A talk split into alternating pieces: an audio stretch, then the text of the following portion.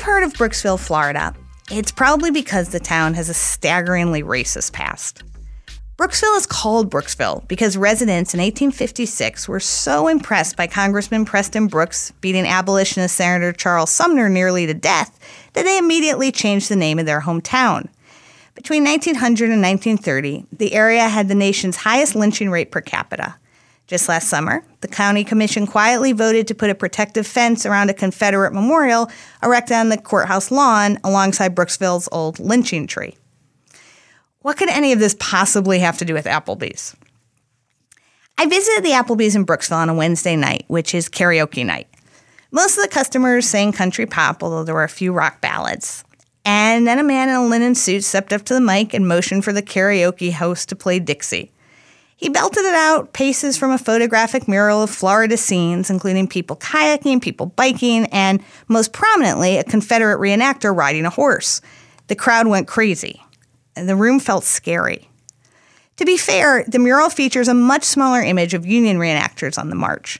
But it is mind boggling that an Applebee's higher up would approve putting a huge picture of a quasi Confederate general on the restaurant's back wall. Or maybe it's not, since the chain still serves Oriental chicken salad. One of the best things about chain restaurants is their support for diversity. Obviously, there are financial and legal reasons why a company wouldn't want to practice racial discrimination.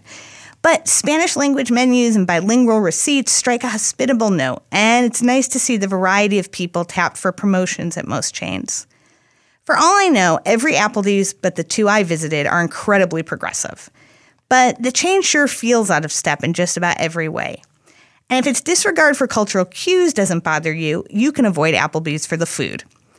There is no casual dining chain at which the gulf between what's pictured on the menu and what's put on the dish is wider. I'm thinking specifically of two skinny breadsticks presented with white sludge passed off as beer cheese, but I could also be thinking of teriyaki chicken cubes and coleslaws crammed into wonton shells, or a sad clump of overly sauced rib meat with fries that should have been tossed hours earlier. None of the food tastes any better than it looks, although the chips served with salsa are relatively crisp. Another good bet is the rice, although I wouldn't bother with the Fiesta lime chicken it typically accompanies. The chicken, buried beneath gobs of flavorless cheese, seems like it needs the lime preserving properties. If you can get the kitchen to sell you a single serving of rice, you might also try for the potato wedges off the steak plate, perhaps with a ramekin of barbecue sauce. Applebee's barbecue sauce has a discernible kick, which I suspect is why people think they like the chain's ribs. Really, though, it's just the cover up that's good. Applebee's knows it has plenty to hide.